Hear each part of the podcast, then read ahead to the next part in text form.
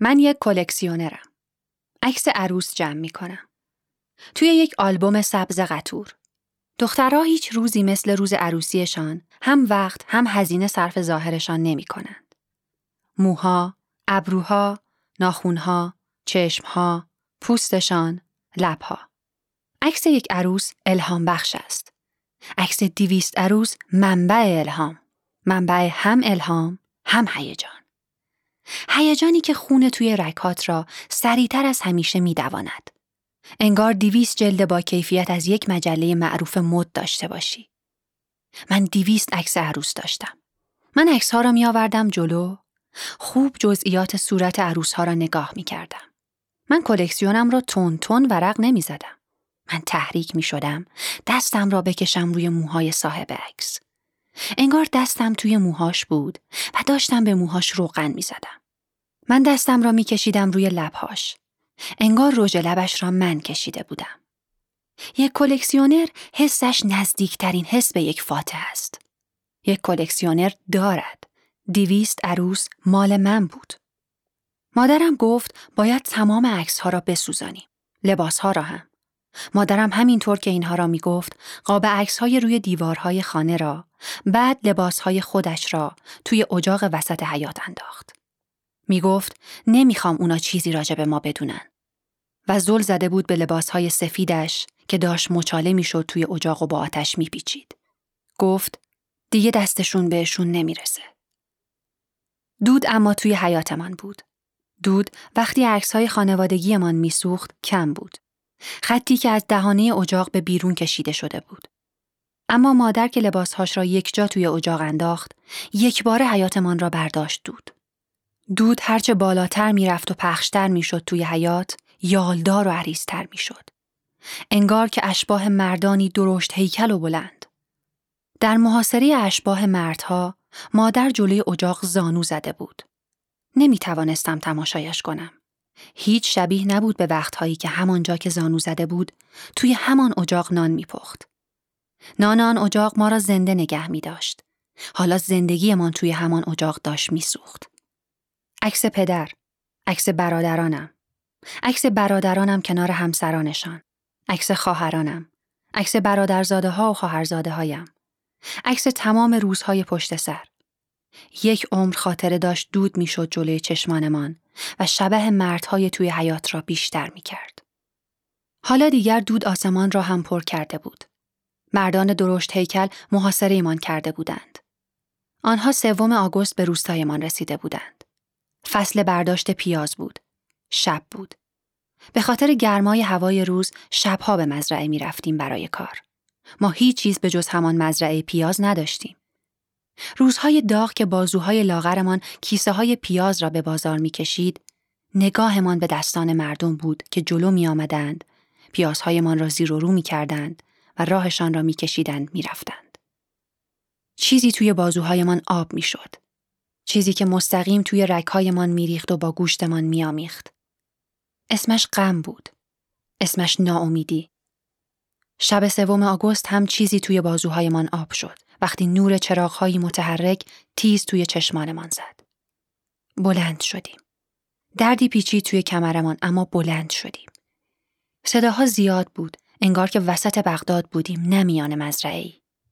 صفی میگذشت از کامیونهای بزرگ زرهی توی جاده‌ای که روستایمان را به جنوب وصل می کرد.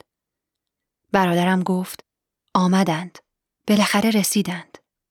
راست می گفت. آنها بالاخره آمده بودند. نه پیشمرگان کرد جلودار آنها بودند نه آمریکایی ها. چند روز قبل یک قوچ، یک گوسفند و مرغ و جوجه های یکی از اهالی روستا ناپدید شده بود. کسی نمی‌دانست چه اتفاقی افتاده. تا بعد نیروهای خلافت اسلامی که از کامیونهای بزرگشان پیاده شدند و توی روستایمان ریختند گفتند لابد فکر می کنید ما از کجا پیدامون شد ولی ما پیامهایی برای شما فرستاده بودیم اون مرغ و جوجه ها رو که گرفتیم یعنی قرار زن و بچه های شما رو هم بگیریم. قوچ یعنی که رهبران طایفتون رو هم می‌گیریم. قوچ رو که کشتیم به شما پیام دادیم که رهبران شما رو هم می‌کشیم. و اون ماده بره جوون به معنی دختران شما بود.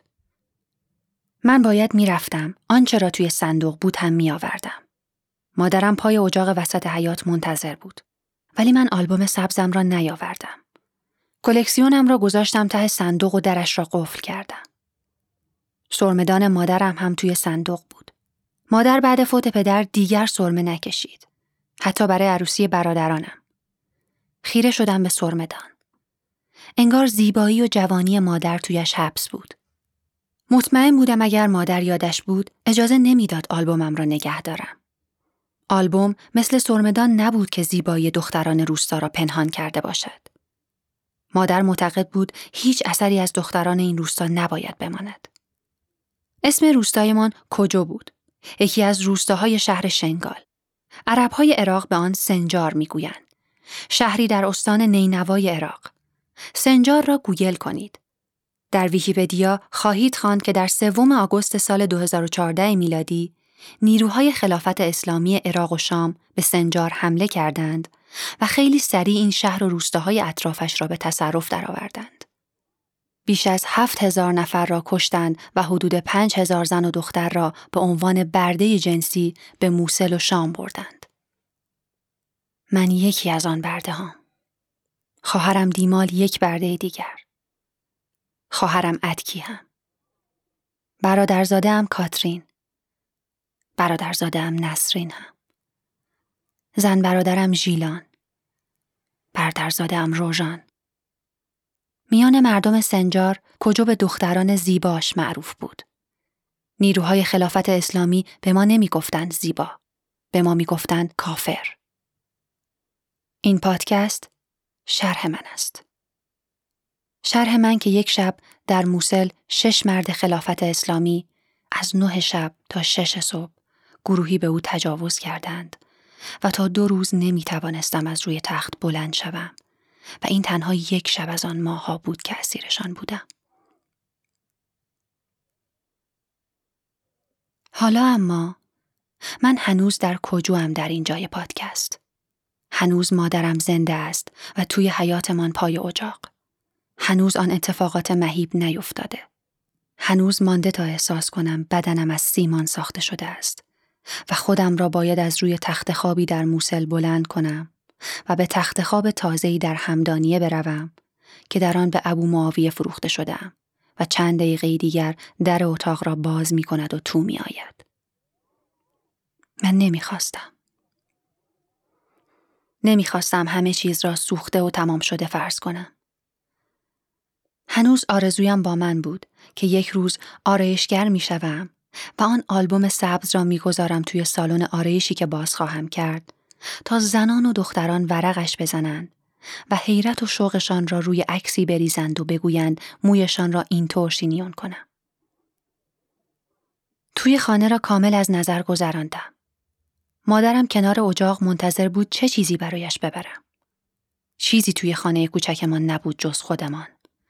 هشت برادر و سه خواهر. من آخرین بچه بودم. پدرم سالها پیش فوت کرده بود. یک باره. مثل شیر روی گاز که همین که میایی کش مویت را سفت کنی، دستت توی هوا میماند و شیر سر می رود. دستانمان توی هوا ماند روی سرمان وقتی پدرم در یک حمله قلبی تمام شد. حمله قلبی راحت ترین نوع مرگ است وقتی با حمله داعش مقایسه اش کنی. یک باره میآید و تمام. در هر بار تجاوز آدم های خلافت اسلامی مقاومت نمی کردم من. چشمهام را می بستم و فقط آرزو می کردم زودتر تمام شود. و تمام نمی شد. روز چند ساعت است؟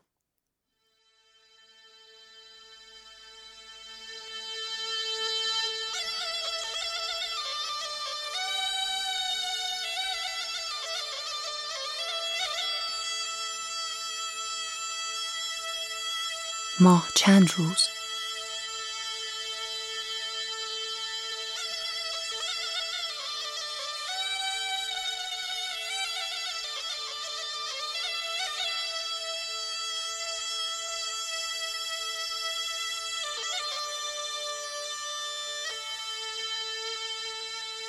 چند ماه چند ساعت است.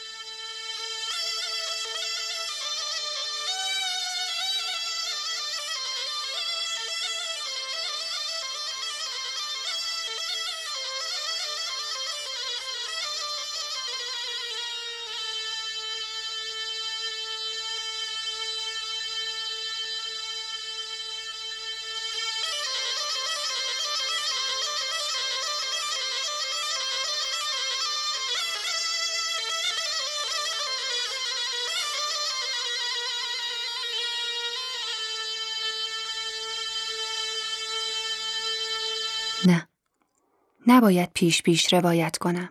اینطور دو بار از تدایی اتفاقات زجر می کشم. یک بار وقتی روی خط زمان به خود اتفاق می رسم.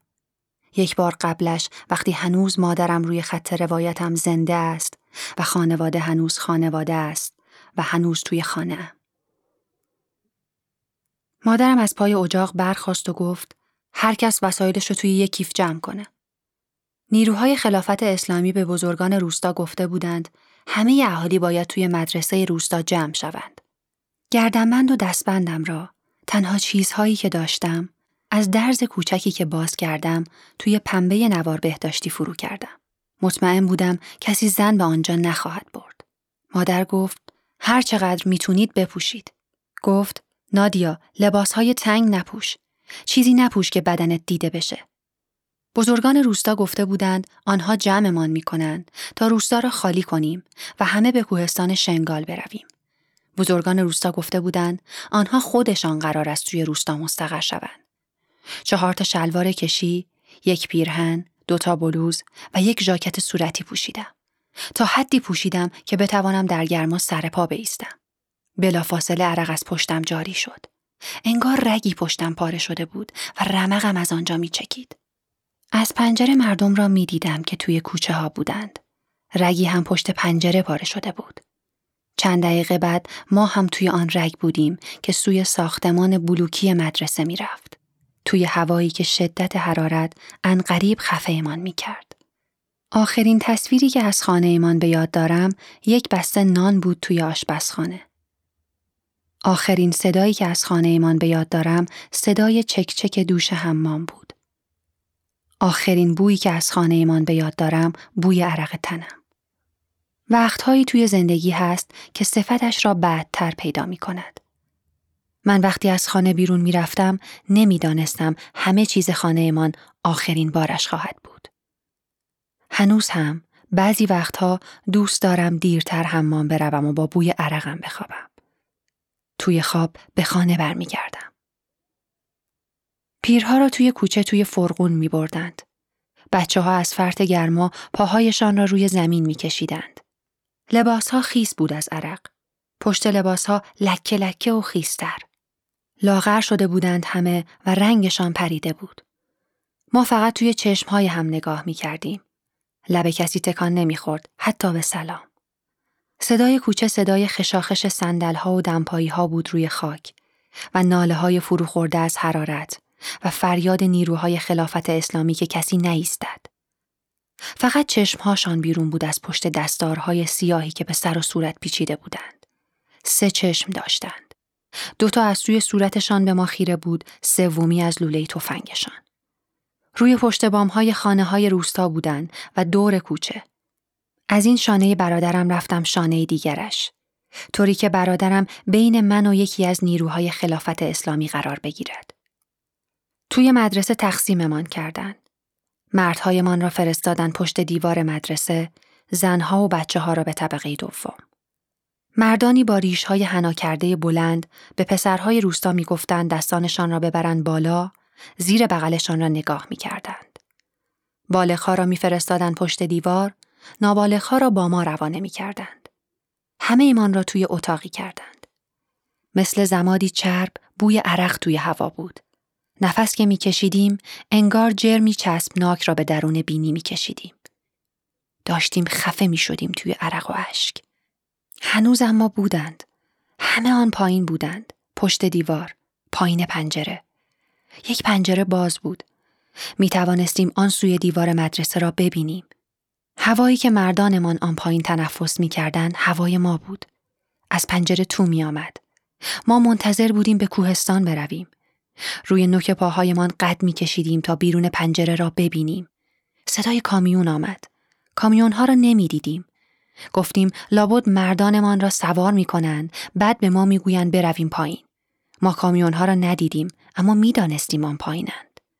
ما خندق گودی را هم که در طول دیوار مدرسه کنده بودیم تا باران را برای آبیاری زمین های روستا ذخیره کنیم نمی‌دیدیم اما می‌دانستیم آن پایین است. ما مردانمان را ندیدیم که نیروهای خلافت اسلامی به آنها گفتند توی خندق بروند همه. ما نیروهای خلافت اسلامی را هم نمی‌دیدیم آن پایین. اما صدا را شنیدیم.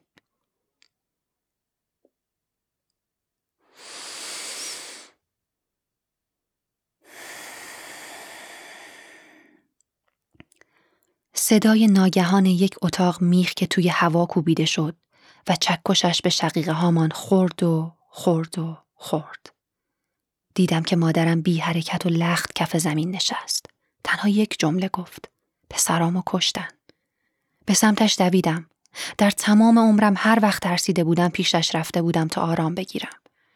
هر وقت خواب بد می دیدم یا دعوایم می شد با کسی مادرم دست توی موهام می برد و می گفت چیزی نیست نادیا درست میشه. مادرم کف اتاق نشسته بود. زیر دست و پای زنانی که فریاد می زدن. دست روی موهام نکرد. نگفت چیزی نیست نادیا. نگفت درست میشه. گفت پسرامو کشتن. صدای کامیون ها می آمد که خاک می ریختند. روسری هاتون را درارین. فریادهای مردی درشت هیکل بود.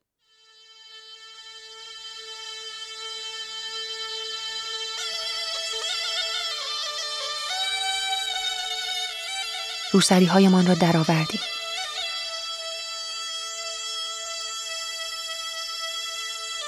شما از این به بعد سبیه این. فریادهای مرد درشت هیکل بود.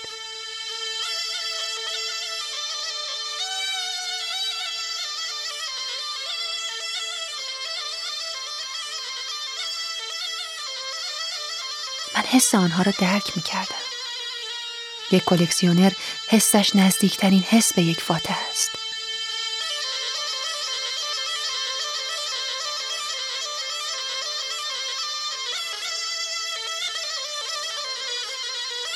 ما حالا جزئی از کلکسیون آنها بودیم. من، خواهرم دیمال، خواهرم ادکی، برادرزاده ام کاترین، برادرزاده ام نسرین، زن برادرم ژیلان، برادرزاده ام روژان. ما تعدادمان خیلی بیشتر از دیویستا بود.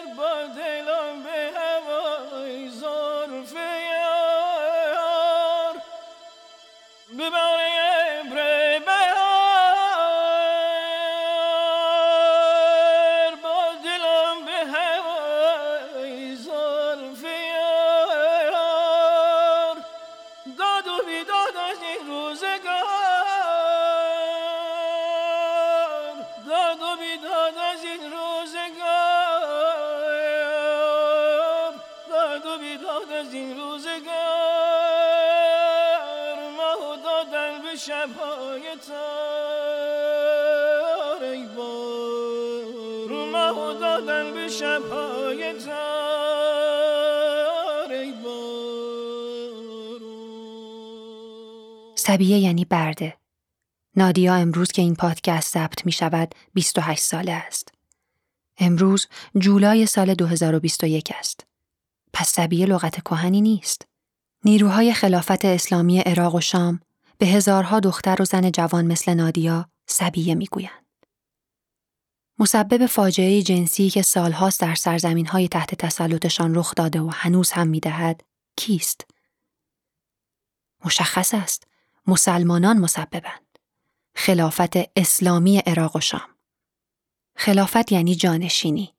در فرهنگ سیاسی مسلمانان یعنی جانشینی شخص پیامبر اسلام. اما واقعیت این است که سبیه لغت کهنی است. بیش از یک هزاره پیش این لغت در حالی از دهان زنی بیرون آمد که مشابهت های زیادی با وضع و حال نادیه های قرن 21 داشت. اولین که آن زن هم مشرف بر گودالی بود که برادرش را در آن کشته بودند. پیشتر برادران، برادرزادگان و پسران زن دورادور آن گودال کشته شده بودند.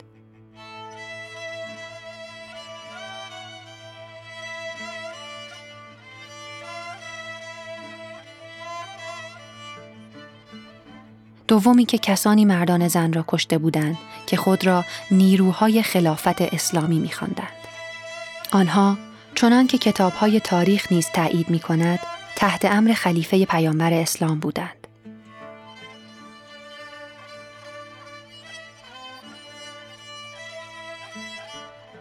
سوم اینکه آنها هم نیروهای خلافت اسلامی عراق و شام بودند.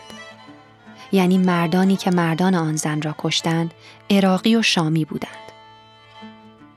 مردان آن زن در بیابانی در نینوای عراق کشته شدند و سرهاشان به شام برده شد که پایتخت خلافت بود. و چهارم این که داعش 1300 سال پیش هم آن زن و مردانش را کافر می دانستند.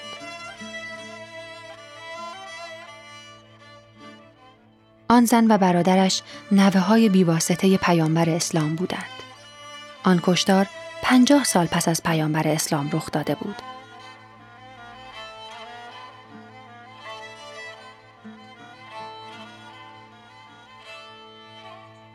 زن کنار آن گودال مویه می کرد و پدر بزرگ را صدا می کرد که ببین این نوه توست که بر خاک افتاده و تنش را تکه تکه کردن و این مایی دختران تو که حالا سبایایی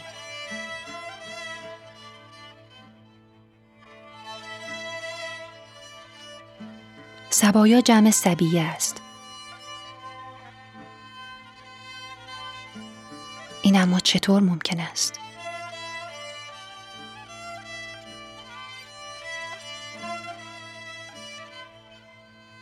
بوی مثل بوی پیازهای مزرعه خانواده نادیا در هوای ذهن است.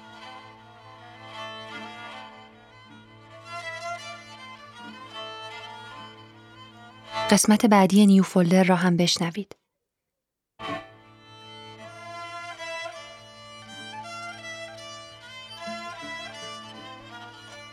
من مریم خام دارم. این پادکست را نرگس داشادیان از بندر ماه شهر نوشت. متن او را یاسین حجازی ویراست و این پادکست را کارگردانی کرد. منبع این پادکست کتاب آخرین دختر است. زندگی نامه نادیا مراد از روزهای اسارتش در دست داعش.